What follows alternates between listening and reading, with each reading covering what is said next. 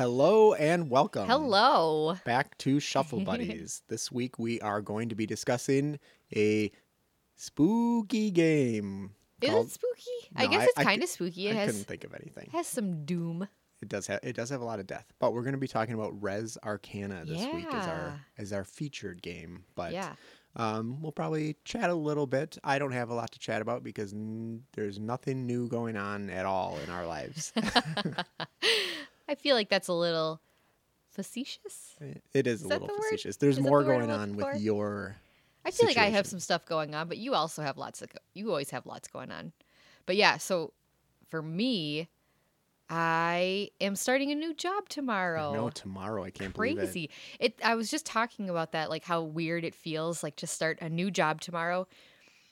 You know, totally something different, but it's weird how like unmonumental it feels, or like just like just like it just doesn't feel like that big of a deal because I'm still in the same office space, which yeah, is work from home. my second bedroom. Yeah. so I'll do the exact same thing tomorrow that I would do any other day, just for a new company. Yeah. But I'm really looking forward to it. I'm going to be coding a lot more because before I was teaching, um, which I loved so much, but I'm excited to get back into coding. So I've been spending the weekend, well, a little bit of the weekend, learning a new language to get me prepped for it. I'm learning Ruby on Rails for Yeah. any of anybody out there that knows what that means. Yeah, so it's been interesting. Just getting the office set up, got a new monitor, new computer from the company. So just getting that all prepped and set up and ready to go. So I feel like because of that, I haven't done a whole lot. Except for playing a fun, exciting, and heart wrenchingly devastating game called Looking for New Houses. Oh God, I thought you were gonna. s- Oh. I thought you were gonna talk about anachrony. Oh, yeah, And I no. was like, yeah, it is pretty heart wrenching, I guess. Like if you like, especially for you last night when you lost so horribly. no. But oh my gosh, looking for houses. Yeah. So Chris and I are looking for a house to live in together, and we're very excited about it. Uh, but the hunting for houses sucks. It does suck. It always sucks, but it, right now it sucks real bad. Oh God, we So- have lost out on a couple of houses that we've bid like over asking, and we're just like, there's no way we can lose this house. We bid so much, Yeah. and then we lose. We were actually supposed to record this podcast like a week ago, Yeah.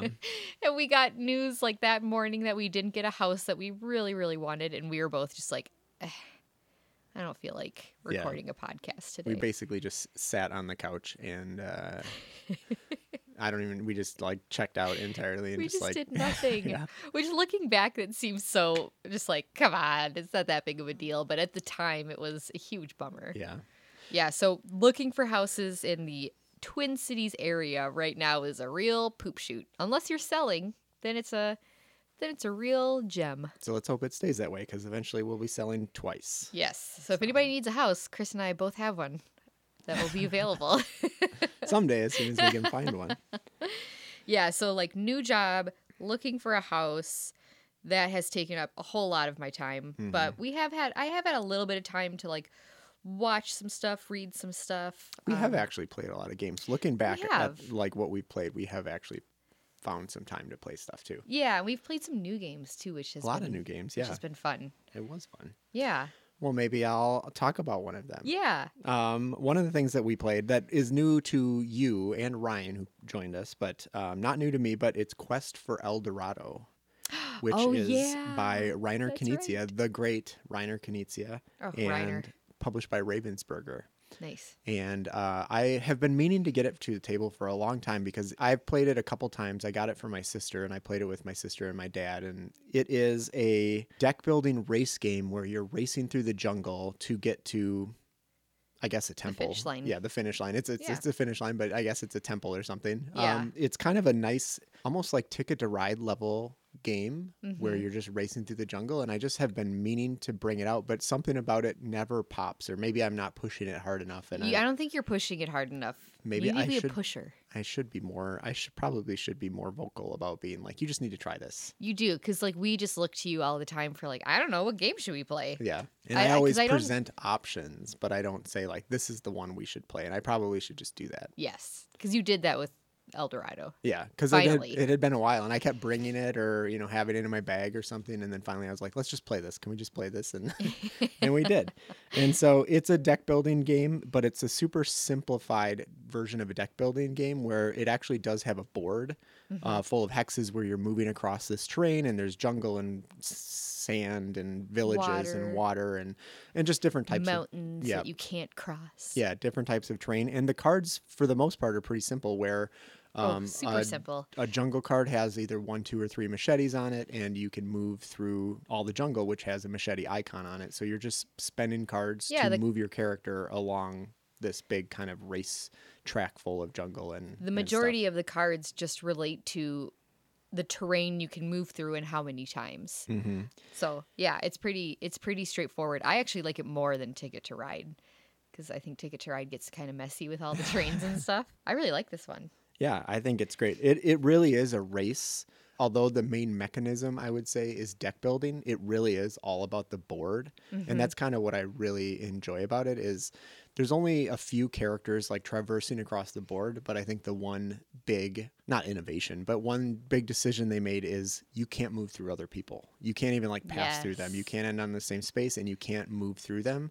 And so the board is really about like looking at this board and saying, okay, it's going to be jungle for a while, but then I'm going to have to cross this body of water. Mm-hmm. Then I'm going to have to go through the marketplace or the civilization tile, Yeah. you know, spaces are.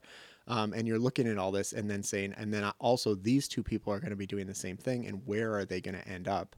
Yeah. Um, And another thing that, um, along with like a decision that was made not to be able to move through people, is that you can't combine your cards yes. to equal a higher number. Like there are hex spaces that are like you need three machetes to move through this space, Mhm. and you can't combine like a two and a one to be like, okay, here's three. You have to have like a three machete Right. card, So you, it means which I think it makes it super tricky. Yeah, so you have to go and buy it from the marketplace. So you can kind of pay, attention and say, okay, I'm going to like snake around this corner. And then even though I'm doing that, it's going to be a really hard to get through jungle tile that's a three machete. Yeah. But I'm going to buy this card two turns earlier and then hopefully it will come up by the time I get there. And Mhm. um, yeah, it's just like super quick, really fun decisions, a lot of heartbreaking, not heartbreaking, but it is. It can. It can be frustrating. there are frustrating turns of just being like, I have this amazing hand of cards. I have everything I need, and it's about to take my turn, and then Casey stands right in front of me, and now none of these cards are helpful at all. And, And, then I'm s- stuck where I am because I have a horrible hand of cards that- and I can't move. that did happen where I think I think it was Ryan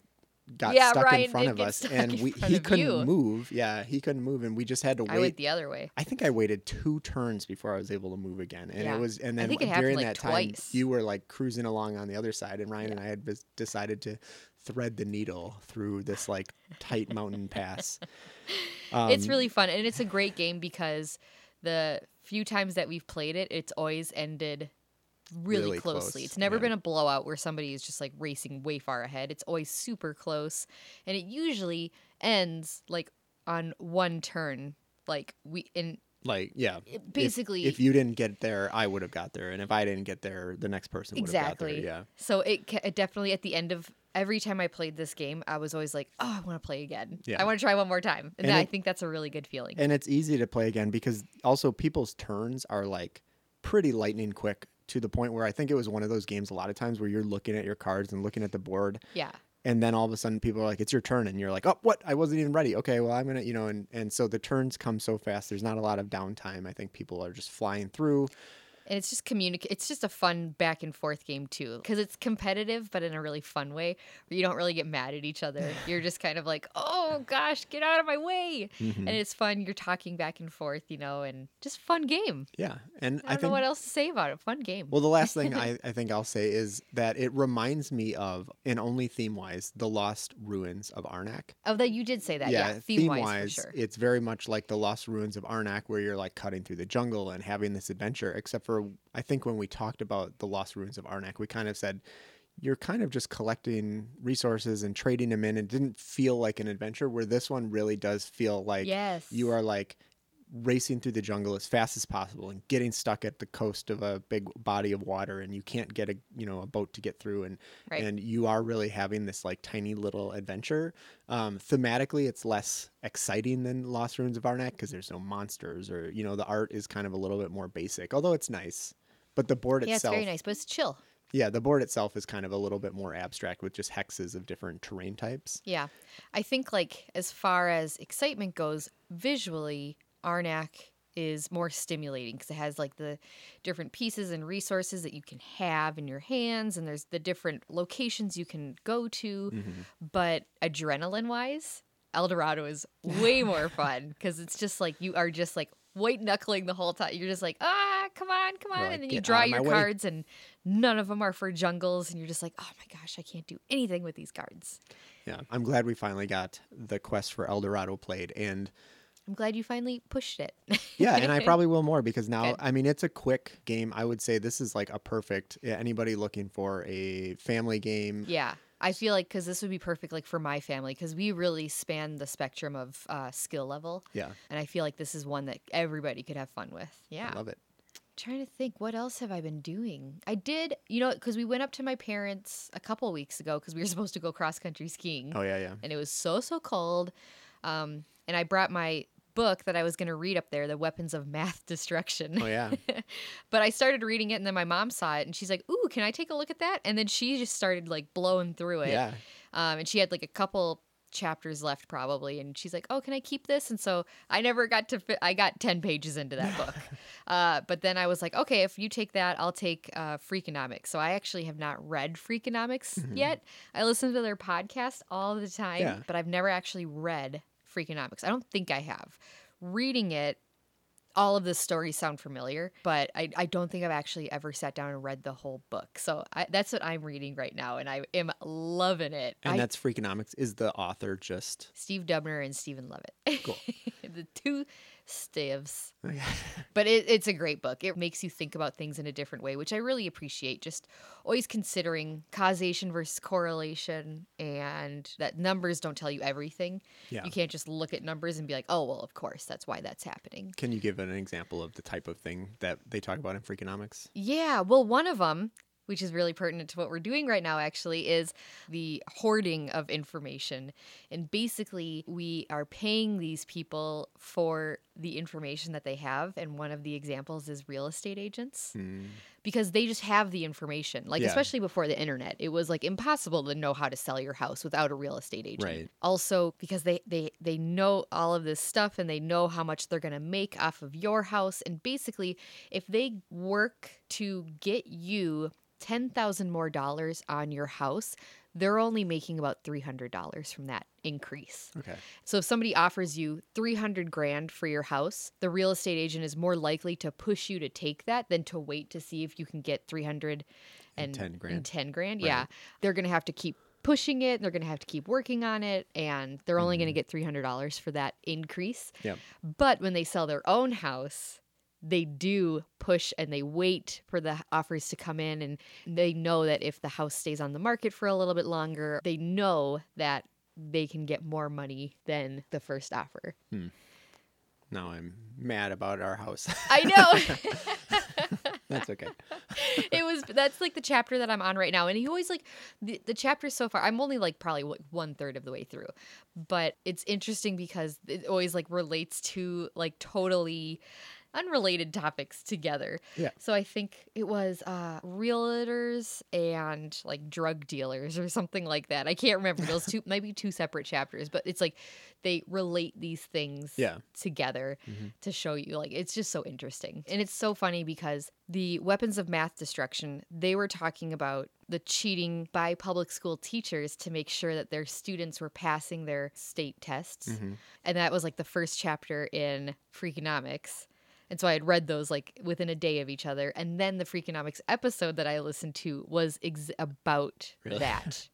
and I was like, oh my gosh, my brain's exploding right now. Like I'm like getting it from all sides. Like about cheating uh, teachers. cheating tea, you're like, It's not their fault, though, but- it is not their fault. But uh, We were having a bigger discussion about false incentives and things like that, which Yes, I it- think is what started this whole. That's exactly what it was. It's and that's what's super been super interesting. I'll be done after this because now I'm getting kind of in the weeds about it. But it's uh, all about incentives Mm-hmm. and finding that sweet spot of incentive. It's like if it's too much, uh, you know, then people will take advantage of it. If it's too little, you know, and then if you take it away, they act in a different way. I'm not going to get too far into it. I think I'm done, but it is very interesting. All that psychological mumbo jumbo. yes. Speaking of psychological mumbo jumbo, uh, the other day, sometimes when Ryan and I will have a game day, I'll just point to my shelf and say, pick one and we will play it. Mm-hmm. And last time he pointed to Mansions of Madness, second edition, oh yeah. which is a fantasy flight game designed by Nikki Valens. Mansions of Madness Second Edition is a very narrative focused game where you are these Arkham investigators investigating different mysteries, basically. Um, you take these characters who are miniatures on a board and it's all app driven, so you don't even know what the board looks like when you start. And as you progress, you're playing with an app or you know your computer open or something, and the application is telling you what tiles to lay down, what enemies appear. You can actually move around and tap on pieces to like look at a painting or to to search under the bed or something like that. And it kind of like introduces a room. It tells you what are the interaction points and then you all take your turns and then there's a mythos phase where the monsters do their thing and new monsters spawn and all that kind of stuff Mm-hmm. it's kind of a familiar template from a lot of these games that are kind of like these cthulhu themed games but this one is just interesting because it has this app that kind of does a lot of it for you That is really interesting. It really kind of adds a new, obviously, a new element to the game. It changes just Yeah. like what board games are. Yeah, it it makes it, kinda way does. more flexible, malleable. yeah Yeah. And so we played it and i haven't played it in a long time and i kind of was like do i want to play this anymore? I'm not sure. But he picked it and i was like this is great. Let's play it. It's kind of a slow game and it you know it takes a long time to play and it's very like narrative. There's lots of like reading and dice rolls to find out if you succeed or fail and kind of Uh-huh. stuff like that. But ryan is kind of into that stuff and he's kind of always looking for these more narrative games and i have so many like just strategic um, just a little bit more abstract games. So he was kind of looking forward to that and i was definitely up for playing it and i was kind of like okay let's do this. Um, and i set it up and we started playing it and like right away the suspense and the mood it was building and, and i had already kind of seen some of these scenarios but ryan had never seen it. So i was like letting him you know he's like what do you think's in that room? And i was like well i don't know. You could go find out.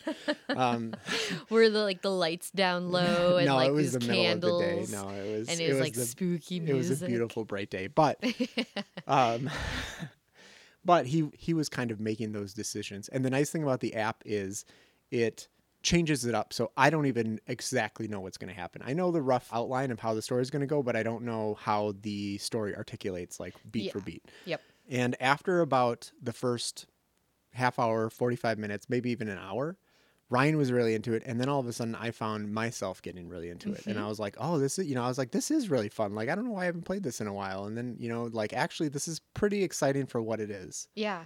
I think it matters who you play it with too. It does. However, Uh oh. fast forward the next hour or two hours or however long it took to beat it. By the end of it, both of us were just skipping past the text and being like, "What do I need to roll?" You know, what do you need to do? Uh, Oh, and just trying to get to it. And the game is just too. I feel like it's too long That's for what it should too be. long. Yeah. Because both of us were just kind of like checked out at the end. We are just like, we just want to finish it. This is That taking sucks. way too long. And also, he realized, and it's something that I definitely felt before we went in this game, but he realized it about halfway through where he's like, you don't really get to do anything in this game. You're not mm-hmm. really making decisions. You're just reacting to things. And also, you only get two actions on your turn. And those two actions might just be move, move, Yeah. and then trigger the AI part where the Where mythos lasts. happens and it draws an event and the enemies all move and you have to resolve all of them and then and then you and then it's your turn and you're like and now I'm going to move and interact with the painting. Oh, I didn't find out any information. Now the enemies are going to act, you know, blah blah blah. Ah, Yeah. And so all of the goodwill that I had, I feel like was gone. And then Ryan by the end he was just like I never want to play that again. Which is like par for the course for Ryan, but and I I felt kind of the same. Like I do see the value in it and I do see how it can be a really fun experience. But I took it I did not put it back on my shelf. I put it into the box that is going to All Systems Go for trade someday. um, that I kind of have ongoing, and whenever I, you know, whenever I play a game, and I'm like, I think that's the last time I played that game. I put it in the box, Yeah. and I did that with this game because I was just like, you know what, the juice is not worth the squeeze in this case. I was just like, mm-hmm. that was it was a good experience for a part of that, but it was just way too long. And and okay, this is the real problem. that was the scenario that we played that I had already played because it was a 60 to 90 minute scenario, which didn't take 60 to 90 minutes. It took at least two hours, maybe two and a half. Oh, And that is like the minimum end of the scale. If you go through all the different scenarios, they, you know, you cycle through them in the app, they are recommending like 160 to 180 or oh my gosh. or one of them goes up to like 480 or something. it's like a 6 hour thing and I'm just like 480. yeah. If they would have released DLC that was all in the 45 to 115 or something, yeah. or you know, like like Yeah. I'm trying to say, um, 45 minutes to an hour and 15, 15 minutes. Yeah, if they could make them in that range, even like an hour and a half is pushing what I want to do in that game. I think. That's a lot. But all of the DLC that keeps getting released is like bigger and bigger and bigger. And I'm like, I don't, that's the exact opposite. And if they would have had those short missions, I would have been like, I'll keep it around for the short missions. But the way it is right now, I'm like, I've played this, these shorter couple missions a couple times. I don't want to play the six hour mission. I'm done. Mm-hmm. And I put it away. Maybe there are people, I'm sure, like kind of how people are hardcore about like Dungeons and Dragons, Mm-hmm. and those can be like very long games, you know, and it's based more on like storytelling and reacting and, Mm-hmm. and rolling to see like what's going to happen. Maybe that's who this is appealing to. Yeah. Like people that are making like a whole night out of it where it's like we're prepped for four hours, six hours to Mm-hmm. get into this. And it's basically this is our entertainment. This is our like watching a movie or reading a book or Right. something. And like that's how they consume entertainment. Yeah. But that's that's a long time. Because It yeah, is. it's just kind of like, okay, let's And I used to like games like on. that more, and I think I've just changed in my taste as a gamer. And I know people who are totally into that kind of thing. That's Yeah. like their super amazing thing, and I and I think that's totally amazing. I just I just wish a it was shorter, and b instead of taking two actions, the game was just harder, and you got to take like five or something, just so you could do more. And I just didn't feel like we were we were going through the motions, but we weren't making like smart decisions. There was a few really memorable parts and like mm-hmm. the end of the game was also pretty memorable where we basically were like i think i died escaping and only one person has to escape and then ryan like Oh, yeah. was wounded and was moving at half speed but he made it out the door on like the final turn and it Mm-hmm. was like it really came down to it so that was like an exciting little arc Yeah. in there and there was a couple of those little like memorable stories which is why i think some people probably really like grab onto that and they're like oh my god that was so amazing but i, I was know, but kind of like all the filler. that's the thing is I was like, there's too much bloat and not enough actual I feel like- decisions. yeah, I feel like those Arkham games are kind of like that. I do like the Arkham card game, but even that one also, Because there are some times where that kind of has some filler where you're just like, well, yeah, can't really do anything. that one is freaking hard. That one is really hard. Yeah, I guess I've only played it like once or twice, Yeah. but there were definitely lulls. But there were those peaks where you're just like, this is why I'm playing this Yeah. game. Uh, yeah, but that was Mansions of Madness second edition. I just wanted to mention it because I did think it was fun. I think there was some value there. I thought about maybe passing it on to the nieces and nephews, but I think there's better kind of like narrative games out there. So I just put it in a box and I passed it on. So I think that's a good idea. So if anybody's looking for that game, it'll be at uh, All Systems Go sometime in the next few months. yeah, Oh, that's a bummer. But speaking of dice rolling, Uh-huh. you mentioned it, and I was like, dice rolling. It rem- it totally reminded me of uh, Wet Hot American Summer why did dice rolling remind you of what? Hot American Summer? Niles. Oh right, Niles right. He Crane needs it. Yeah. when they're making that space machine. He's like, if there's only a way, we need to generate random numbers from one to twenty. and that one kid is like, I never leave home without my twenty-sided Yeah. die. I loved it so much. I had never seen it before, and we were talking, and Chris brought it up, and I was like, oh, we should watch that tonight. Yeah, and the, in case the movie is Wet Hot American Summer. Yes, because we were talking about Paul Rudd. Yes. and uh, and then Wet Hot American Summer came up, and we watched it, and I was laughing the whole time. I can't believe I'd never like actually seen that movie before. This is so good. I'm glad you liked it because I recommended it and I actually when I used to work at a video store so I would every shift I would just check out I think we could check out f- three or four movies at a time, and I would just check out th- the maximum movies, and I would bring them home, and I would look at AOL or whatever, you know, go online and like look at the internet, and then plug in movie after movie after movie, and I just grabbed Wet Hot American Summer without. It was just a new release, and I was like, all right, this is the new one. I'm taking it, and I took Yeah. it, and I put it in. This was released and- in 2001. yeah, it was. I can't believe that. That seems like not that long ago, It was a long. even though ago. it is 20 years ago. Yeah.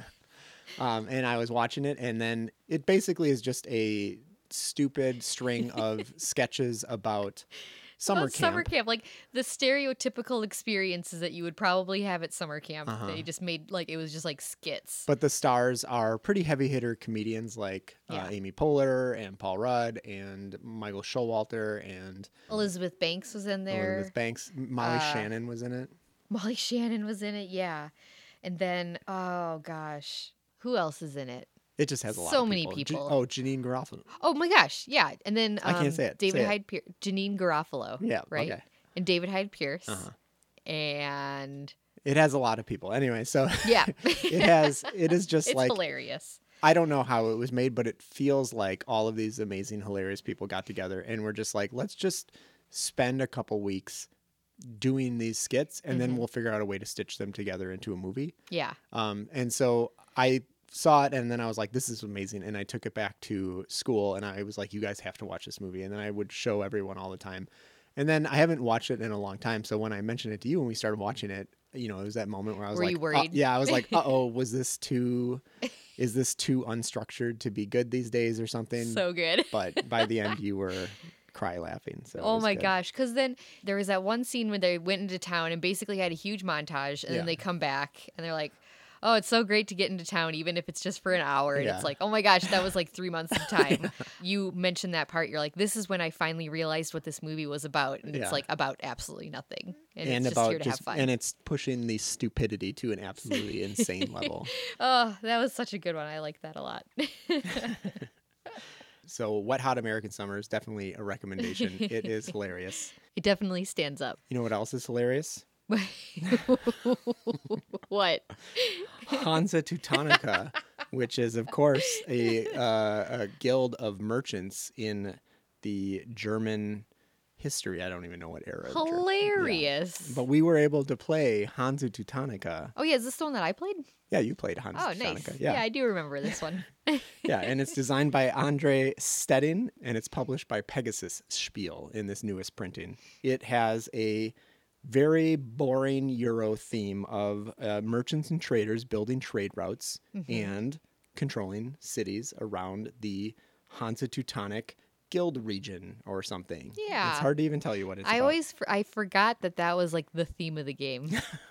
Because I'm just like I'm gonna put my block here. the theme is pretty uh the pretty pointless. Well it is a game that i had wanted to get for a long time but it is just really so dry and hard to even explain kind of what it's about that i just never picked it up. But i finally got a copy of it because i've always heard it's such an amazing game and it requires three people. Mm-hmm. and so finally i got it to the table when you me and ryan had a game night ryan is our pod buddy that we always talk about Yep. someday he won't be our pod buddy or maybe someday we'll have regular friends again and then it will be other people but yeah, and by pod we mean like our COVID pod. yeah not, Not our- the Shuffle Buddies pod. Well, but I guess pod. he is a Shuffle Buddy. He is a shuffle buddy. He's in our bubble. yeah. Um, and it's just, I don't even want to go into it because I think I might want to talk about it at greater length someday. But yeah, that would be a good. That would be a really good one to do. yeah. But what I really like about it is it's this game that is very, it just feels very old school in terms of its simplicity of actions. And you're really just like placing cubes or taking cubes off the board. And what you're trying to do is place cubes along these trade routes. When you complete a trade route with Mhm, all your mhm. cubes, you take all the cubes off the board, and then you have the option to control one of the cities on either end of the route. And you're basically just trying to make a route of controlled stations across the board. And then once people complete routes adjacent to your stations, you gain points for that. So really, you're just putting down cubes and trying to complete routes, and it's really pretty straightforward. The one thing that I really like about it, and that's really different, is once I put a cube on the board, anybody else can push me out of the space that I was in Yeah. and take my spot. Mhm. When you push somebody out, you have to pay one extra cube, Mhm. and the person who gets kicked out gets a second cube, and they get to put both of those somewhere else on the board. Immediately. immediately. Like during your turn, Yes. they get to then put their people somewhere else. Right. And very Which quickly, is very nice. yes, very quickly, we figured out that getting pushed out is not a penalty. It's not painful to get pushed out. Mm-mm. You want to get pushed out because you Yeah. get more efficient because you put things out faster. So, kind of like the quest for El Dorado was a game about getting in each other's way, this game is the game of getting in each other's way because you are just putting cubes down, hoping, forcing people to push you out so you can expand faster. hmm It actually became, I kind of joked that it wasn't funny when we started, when we kind of got, went in, or I kind of joked that it wasn't funny when we went, kind of led into this segment because it's just so dry, but it actually was a hilarious game of kind of like trying to bait people into pushing you out and you'd put down a cube and then you'd be like i'm not falling for that you're gonna sit on that Ugh. board forever and i'm never gonna game push you out played, yeah. yeah. that definitely was the case. You'd have like two of your cubes on like a trail of three, and you just need one more spot, and somebody would just go there Mhm. and be like, yeah you'd be like push me out just go yeah. ahead. And then in our first game, we I think we would do that a lot and just like push the person Yeah. out. And then the second game, we were a little bit more defensive, and we were just like, you know what?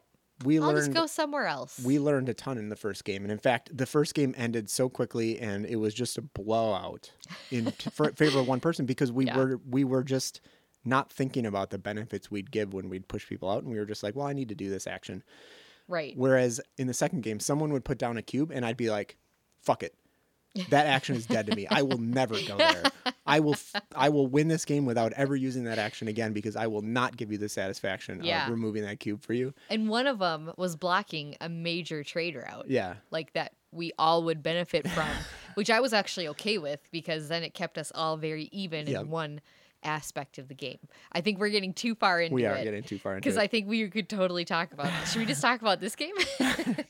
We'll come back to it because Yeah. uh, there's just a lot to talk about. I didn't even get It's into the. It's very simple and starts out perfectly symmetrical, but then you build your powers as you go, so you become Yes. asymmetric. And there's just so much going on. And I am sad I didn't pick it up a long time ago because I used to always see it and be like, "This game is so delightfully dry and boring looking that I kind of want to buy it," and then I didn't. And. I'm then it, surprised you didn't because you have so many delightfully. well, that's boring- because it went out of games. print. This was like a long time ago. This was like Oh, back when I was probably more into the Mansions of Madness type oh yeah, like kinda games. miniatures, Yeah, and then and then it went out of print for a long time, and Mm. then finally it came back in print. and then you got it. I got it, and then I was just super glad. It was just like a magical moment when it came back into print. Oh, speaking, of, magic, moments, uh, I think we should probably talk about our game of the week that we're going to be diving deep into, and that game is Raise Arcana. oh, it's Raise. Well, that's a discussion to be had, but Oh, yes. okay, okay, Uh, okay, okay. It's designed by Thomas Lehmann. The artist is Julien Delval, and it's published by Sandcastle Games. that sounds so nice. Sandcastles in the sand. Raise Arcana. It's a game about mages. I'm just gonna say it's a game about mages doing magic shit. totally. Uh, I really there. I actually looked it up, and there really is no theme beyond mages are working to create things. Yep. Can they be magical fast enough or something? Um, it doesn't have a ton of theme beyond mages dueling to Outmage each other. yeah, they're outmaging each other. Yeah. All right, so I think I should kick off how to play real quick before we jump in and talk about it a little bit more in depth. So, like I said, Raise Arcana is a game about dueling mages. The game itself is a race to 10 points, and at the end of the game, whoever has the most points wins. To start, every player is dealt a deck of eight artifact cards, and these are the only cards you're going to have in your deck for the entire game. You're also dealt two random mages, and then you get to look at your deck and your mages and figure out what your strategy is going to be and choose the mage that you feel like works best with your artifact cards. Once you've chosen your mage, you will shuffle your tiny deck of artifact cards and you will draw a hand of three cards. At the center of the table, there's going to be five places of power tiles, which are super important for generating points and working towards the end game.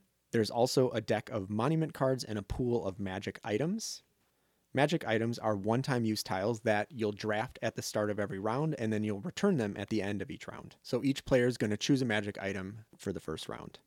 At the start of each round, all players are going to collect magic essences. Essences are the currency in the game and the resource that's going to fuel your artifacts and places of power. certain components are going to generate essences from round to round, and so you'll just go through and pick up everything that's owed to you. Starting with the first player, players get to take an action per turn and continue taking actions until everyone passes. The actions players can do are place an artifact from their hand by paying the cost and playing it into the tableau in front of them. Another action they can do is claiming a monument or a place of power, which are in the center of the table, so anybody can claim these. Some of the components that you play or claim will have powers on them, and you can activate these powers for an action. You can also discard any card from your hand for a single gold or two of any other essences. And the final thing you can do is pass. When you pass, you get to claim the first player token, which, in addition to letting you go first next round, is worth a point, which is a big deal in a game where you race to 10 points. The next thing you do is return your magic item and choose a new one, and then you draw a single card from your deck. Once you've passed, you are done for the round, and other players can continue taking actions until they all pass as well. Once everyone has passed, you check for victory. If anybody has exceeded 10 points, then the game is over, and you find out who got the most points, and that player is the winner. If no one has won, then you play another round. And that is how you play Raise Arcana. Um, it is a pretty straightforward game to learn. Did you feel like you picked it up pretty quickly? I think so. I think the first time I played it was quite a while ago. I am still pretty new in my gaming life, uh, but I feel like I'm pretty experienced now, like learning need- new games. We need a special like sting that's just like gaming babies, and it's like gaming babies. gaming baby. That was the Muppet Babies theme. I love it.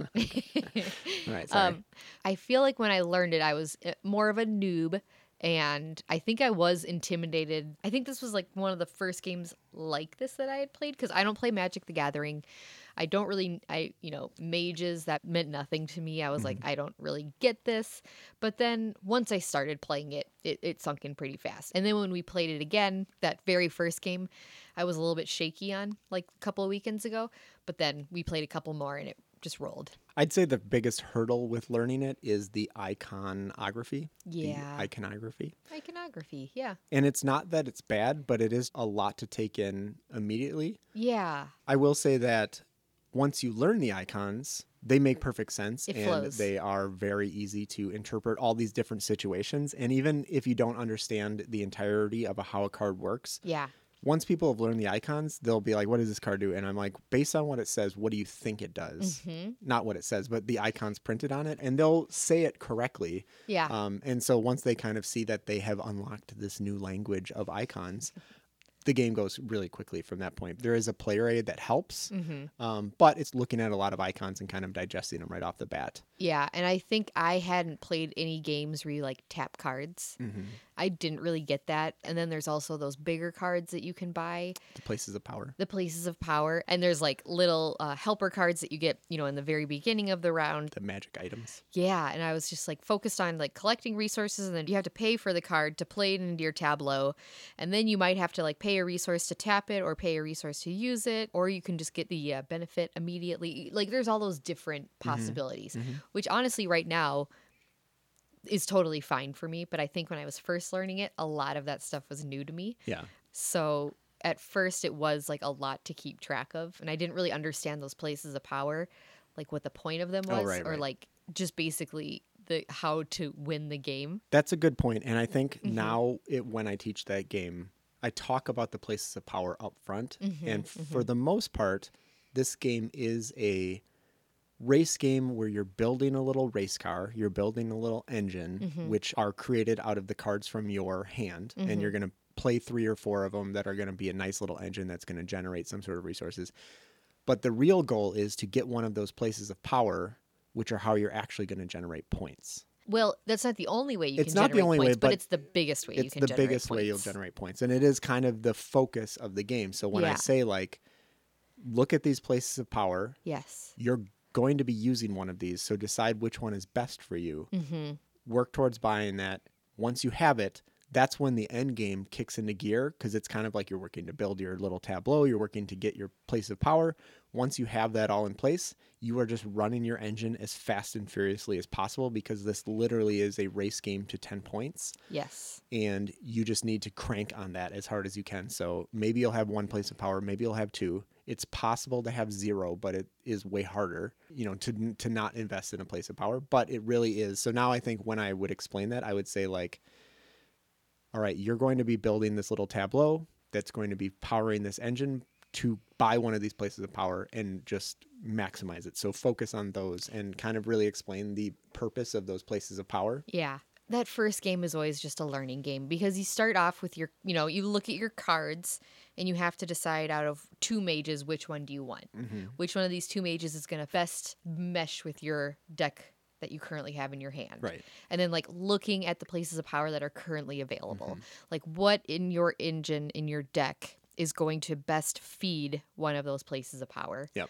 In the very first game, I'm just like, none of that makes sense to me. I have absolutely no idea what mage is going to work best with my Right. cards. And then a place of power, that's like way far down the line. I'm not even going to think about that right Mhm. now.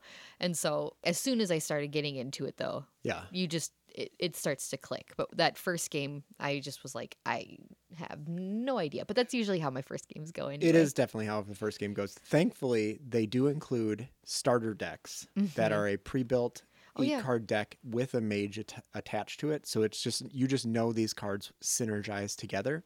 Mhm. Doesn't help you with the places of power, but it gets you going. You don't have to really It is th- to make those early decisions. That is something that is really amazing and interesting about this game that is, is that there is randomness to the game of like what cards you're going to draw or what order the monuments deck is going to come out. yeah and the monuments are just points Yeah, well, sometimes they little have benefits. They have actions, but, but, they're not like places of power or anything They you can't not. build on them it's just basically like a, a really good card yeah, you can just like probably play want to get tableau a monument or two.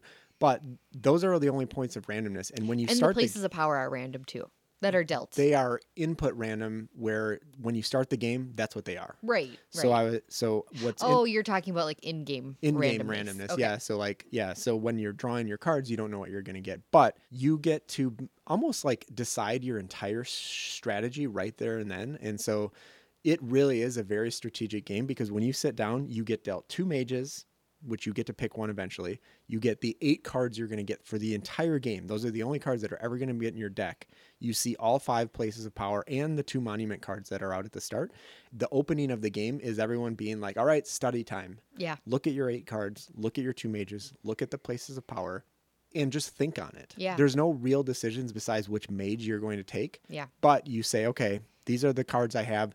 These three work really well together. I don't know when I'm going to get them, but I know that these three cards are the ones I need. and then so seeing like what resources they require to Mhm. build them and maybe building up if you don't get the if you don't get that card right away in the first hand start building up the resources so you can play Yep. it Some gives you a nice direction to go in and it's incredibly important though because some people when they play this game, they kind of just think like I have these cards, I should build them. And they just start building all the cards and that is a trap. that's what i did the first time because i was just like well building cards is good so i'm going to build my cards yes. i don't it- even know if i even used them Yeah, it's not good. The less cards you can build to make an efficient engine, yeah the better because you're just wasting less time building things and you're getting right to the heart of exactly what you need. And you're like, this is the bare minimum of what I need to be effective. I'm good to go. Let's start hitting this machine and like pumping out points as fast as possible. hmm Um, and you only have eight cards. So what I think about is I'm like, these are the three cards that are important to my strategy. yeah That means the other five cards I can throw away every turn to just get two random, re- not two random resources, but choose two resources or get a chunk of gold. yes And that is how I'm gonna do that. that's exactly to. what i did yeah So I consider it fuel for my engine. It's the gasoline that makes my engine work because my engine can produce a lot of resources, but anything that needs to fill in the gaps comes from those discarding the cards. totally And so I just think that is different than a lot of games. The amount of upfront strategy and planning for the size of the game is just really interesting hmm and unique to this game. Sorry. agreed that's how i kicked your butt that last time we played It- I had it- like it two is. or three cards in my tableau, and I was just like throwing cards out every Mhm. single round and building up gold because I think I had something that took in gold to give me something really good back. Mhm. So I was just throwing cards out like For every gold to game fuel that. get that gold. And then I think I bought a, a monument that was worth three points, which in a 10 point game is huge. So I I definitely started I think I'm getting better and better at the strategy the more I play it because then I am getting less precious about the cards because I always think I need to have cards in my hand. Yeah. But I'm like once I build what I really need to build, I just start throwing those cards out. Yeah. Another decision that you get to make every round is picking which magic item you want. Mm-hmm. And some of those magic items Can be so See- helpful. can be so helpful, but some of them are, you are used less, but they are specifically to get your engine firing as soon as possible. And the one that people overlook a lot is the one that lets you draw three cards and then discard three cards because they're like, why would I do that? I don't even get a card out of it. But in a game where you only have eight cards and you need three of them specifically, just pick that one up and you'll probably get two or three of the cards you need in your opening hand plus take that on your first turn you'll get all the cards you need and you'll be able to so like that waiting for your cards that you need to draw is not really an excuse because sometimes i've played games and people are like well i really needed this card but it was on the bottom of my is deck and I i'm like well it only takes two turns to get that deep if you take the right magic item That is true. I always forget about that. I always forget that that card is there. but it is interesting to see because like the uh, the magic items that you can draw at the beginning of the round definitely come in stages. Like usually the very first ones that we draw are to help us get resources. And then we start talking about like the card that lets you untap a card. the and- reanimate that's my favorite card Yeah. reanimate it lets you use a card and then use it again or the transfiguration where you can turn resources into different resources or turn yeah like a couple resources like four resources into two gold or something like Yeah, that the- so yeah, yeah. it's funny to see like when we use those because it's like at the end of the game it'd be like such a waste to just pull a magic item that just gets you like one resource Yeah. when you can have so much else Yeah. And when you say it is a waste to do that at the end of the game, it's a waste because this game is quick. tight It is Yeah. tight and quick. every move matters and it doesn't feel like that at the start because you're kind of just doing nothing. But once you get your point generating engine, and you only need to get to 10 points, once you get Mm-hmm. your point generating engine, you can make like three, four, five points a turn. And in a 10 point game, that ends the game pretty quick. So Yeah. if somebody gets their engine up and running one turn before you, that's painful to watch. yes and also because it's one of those games where it's like um we don't take the same amount of turns Yeah, it's a game where you take turns until you pass. Right. You take turns until you pass, and whoever passes first gets the first player token, which is worth a point. Right. And I have won a game because of that. Uh, often, I, I think that comes into play a lot. Because at the end of the round, you always do a victory check. It's Yep. like, hey, how many points do you have right now? How many points do I have? Oh, we each have like three points. Okay, we'll keep going. It is one of my favorite decisions of just being I like. I just need to get to 10. I need one point. I'll just pass. I'll just pass. But it is a humongous gamble because if you're like, I pass, Yeah. Do they have enough momentum to get themselves to 10 or 11 points? Because Yeah. once the first player's pass, they get that point. But Yeah. the other person gets to keep taking as many actions as they want until they run out. And sometimes you'll pass because you're like, I'm not going to make it to 10 this turn. I'm going to pass and get to 10 to make sure that I at least have a chance of winning. And then I'll just hope the other person can't coast And take it away from yeah, them, too. Yeah. Yeah, well, that happened like in the last game that we played. I was doing really, really well going into uh, this last round with probably seven points, and you had like three points. And I basically did something to change some stuff into gold, and then I bought a monument card, and that brought me to 10. And then I passed, which gave me 11. Right. But then you kept going because that was really early on in that round. Yeah. And then you kept going for like three or four more minutes. and you built up to like nine points. Yeah. So I almost, and especially if I didn't pass and take that first player, like it could have been tied or I might have lost. Yeah. That's a really prime example of like I passed really, really early on uh, because I was like, there's nothing else I can do. If I were to do anything else, that would just leave me open and keep the game going and going. Mm-hmm. But you really were able to build it back and it got really close. it is like a really tight race game and i Mhm. think the race element is what kind of separates it from other games of this style which i would call the dueling mage genre Yeah. because there's so many games out there that are just like two opponents pitted against each other, probably mages, but other types of things too, that are just kind of like hurling fireballs back and forth. And they're usually games of attacking and whittling down life, which is mm-hmm. how magic works. And so this one I prefer a lot more because I just do not resonate with that kind of game. I have never liked magic. I've played it many, not many Like times. Magic the Gathering. Yeah, I've never liked Magic the Gathering. Um, I Ooh, just do, you just upset some people. Oh, I mean, there's there's Magic fans and then there's not. But I just don't. I do not like that. I do not like that two players just like trading. here's what I do. kind of Here's thing. what I do. Here's what I do. Mhm. Here's what I do. And attack. this one is different because it is decidedly unconfrontational. Yes, but It- still, Still that head-to-head mages, but you're racing to a score instead of attacking blows and defending Yes. blows. And I think what I don't like about Magic is just the constant attack, and you're like, I'm going to use this guy to to take that damage and stuff like that. It just kind of can become a slog depending on how people build their decks and stuff like that. I that. like you and me both like the more strategy, engine building. How efficient can we be about something? and and not just, like- mean too just not Right, being like i'm gonna not wreck your crap you Yeah, know? yeah I think we like to focus on our own thing in front of us instead of having to deal with defending ourselves or attacking. right But there is the possibility to attack and defend yourself in this game, but we very rarely do it. Well, it just and- like, and it is more of a it's a pain. time tax than it is truly detrimental i was going to say that our good friend ryan who is that type of no holds barred come out swinging type person hmm played this game and the immediate thing he did was build as many dragons and creatures who attacked Yeah. and he tried to make an attack deck and it it didn't work for him at all he totally failed and i think it's nice because the dragons are made to attack but that's not the main thing they're good at it's just like while you're building your dragon strategy you can kind of plink at the other people and take a few of their resources it's not going to destroy anything it's not going to tear any cards out of their tableau it's just Yeah. going to take a resource here or there that is true. it's more advantageous to use them to generate points in these other ways than it is to just continually attack. So Ryan was really, really disappointed because he, hmm you know, he really wanted to attack, um, and he tried, and he just failed miserably. And it's easy to also mitigate those attacks with items you can build, with with artifacts you can build, or Yeah. even one of the magic items that you can draft at the start of each round Oh, yeah. prevents attacks as well. So it's easy to get out of attack. So if somebody is being super attacky, you can pretty much figure out a way to negate it if it's really bothering you. Yeah. Um, yeah. It's definitely, it's just like attack is just like an extra little thing that the dragon does, but it's not the main goal of this game is to attack. Like, you're not going to win by just attacking. Yeah.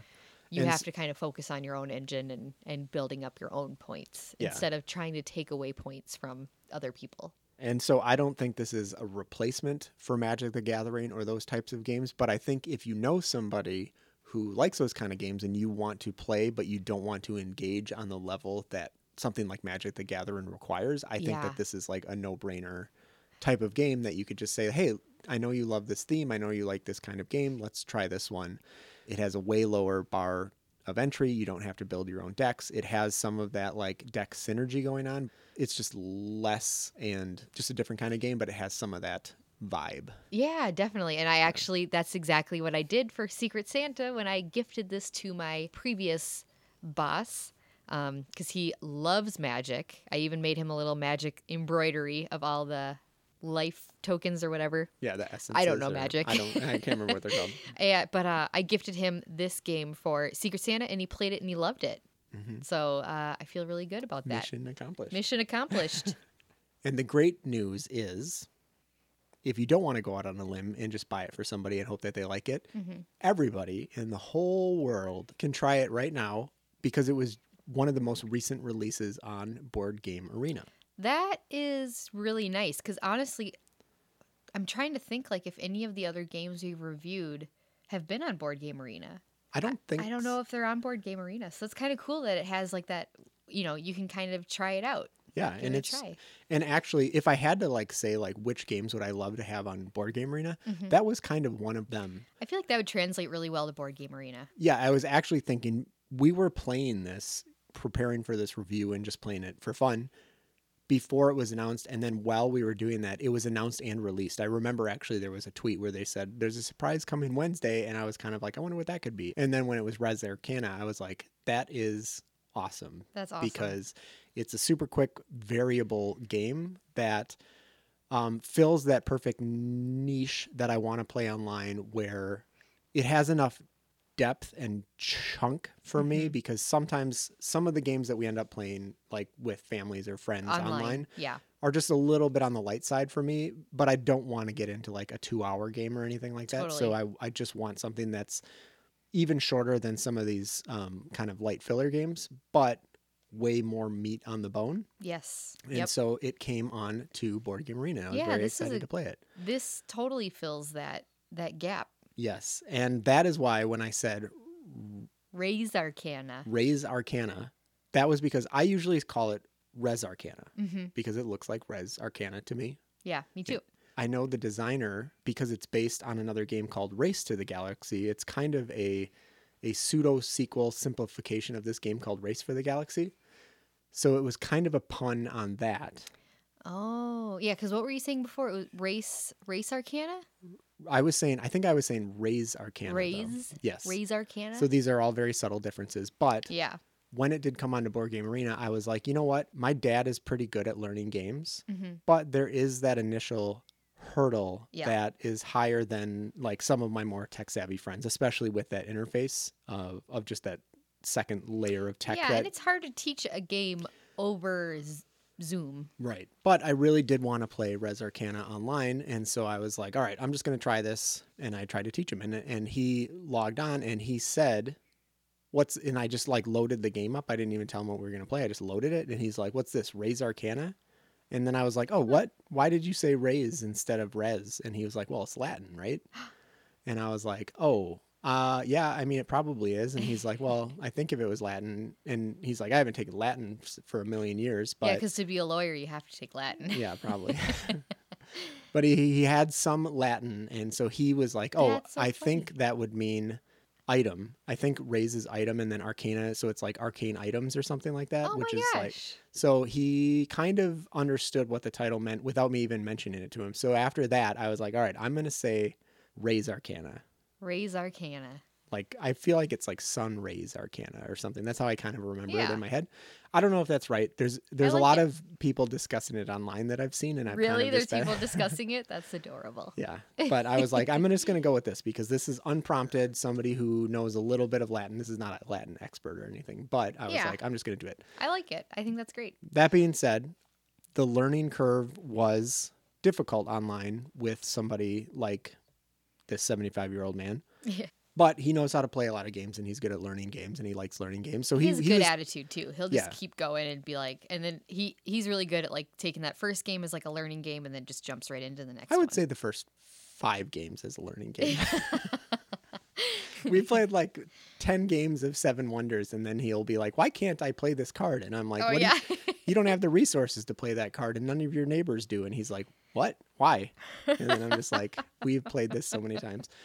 But well, yeah, definitely. And playing online kind of can kind of mask that stuff for a while too, Yeah, and you might you forget can- about it. you can slide by with the game enforcing the rules and you not having a true understanding and internalizing all the rules. Yeah. But that being said, we played Raise Arcana and he did get smoked the first Mm-hmm. game.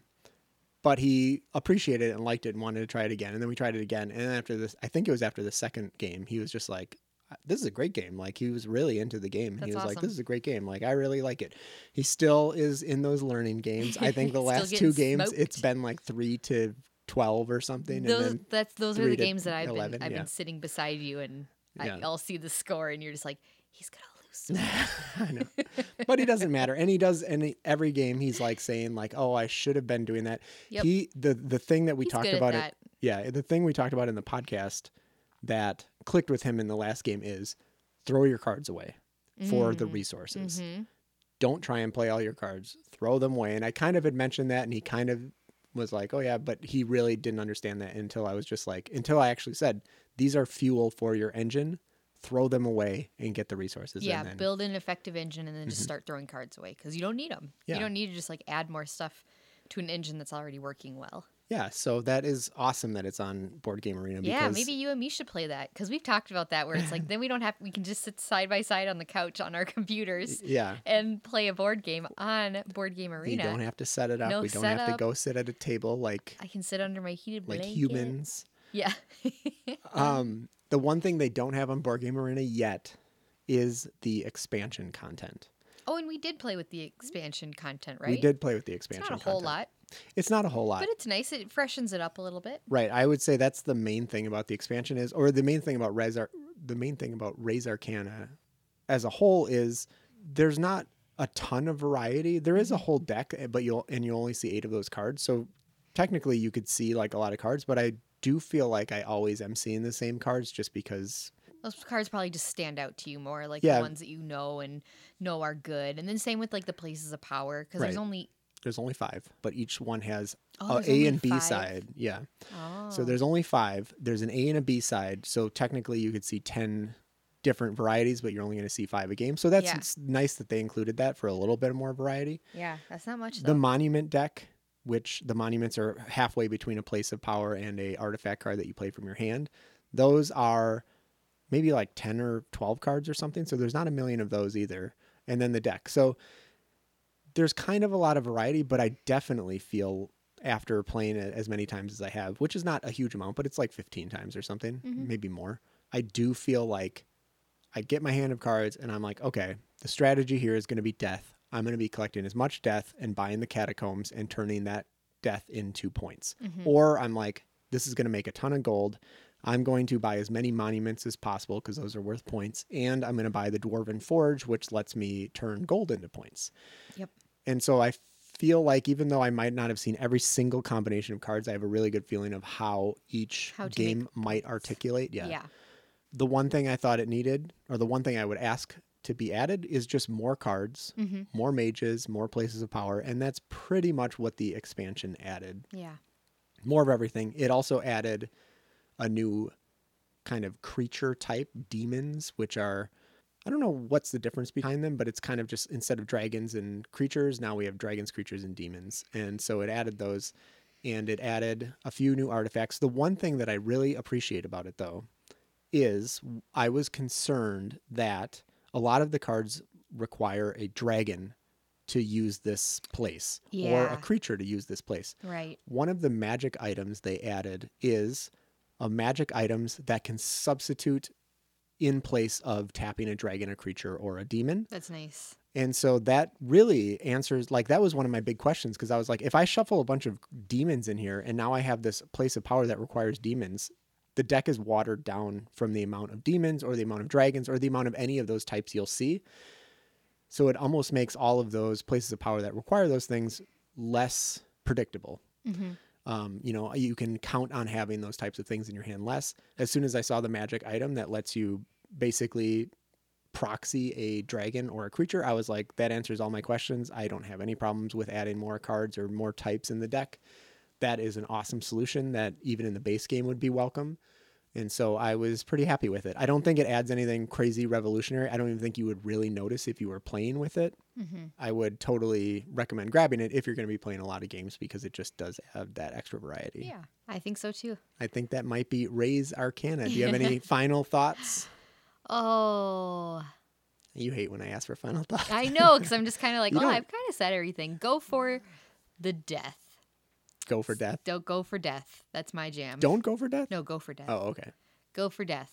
That's my favorite one. I always end up getting like the catacombs or I know. I like some sort too. of doom producing machine. I don't know why I'm drawn to it, but I just seem to get the cards that just really uh, mesh up well with that. Yeah. And you know, we didn't really talk about the overall look of the thing. It doesn't have a lot of theme, Mm-hmm. but I will also just say like the overall aesthetic doesn't do a ton for me, but the individual illustrations on the cards, some of them are pretty badass. Yeah, yeah. and they're really cool. And some of the death ones, especially, I was just thinking when you said that, like, I don't know, just the cool artifacts, like the cool cursed s- objects and sculptures Mhm, and hands and candles. Plenty. Yeah, they're pretty cool. So I do think the art has really good artwork. and maybe does it feel like it doesn't really have a theme because there's no board? yeah, maybe. Because I think all the cards mesh well together. I think the theme of the game really go- goes well with it. It feels like you know, it feels like the theme is mage versus mage and there's magic and but And you're totally it is right. just kind of like cards laid out on a table. You're right. And the the but the cards themselves, like the items, you're like, oh, this is the cursed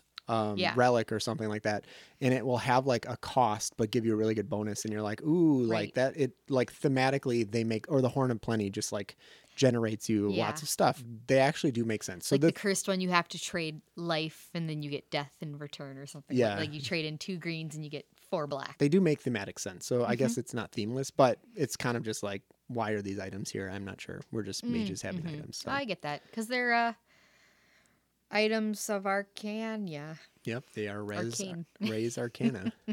uh, but the artwork is actually pretty It's cool. very nice, There yeah, are some like really it. nice individual drawings in there. I actually think it, there are some really nice drawings. So Yeah. um, yeah, my final thoughts are I didn't think it would be one of my favorite games, and I don't know if it is one of my favorite games, Mhm. but when I first heard about it, I almost got it because I was like, you get eight cards and that's it. and then you look at all your cards and then you just kind of draw your cards and play them. And I just felt like it seemed too simple Mm-hmm. but I heard really good things. So I bought it, and sure enough, the eight card limitation at the start is simple and it makes the game feel kind of really manageable. But there's tons of depth and fun to be had there. So I think it did really win me over.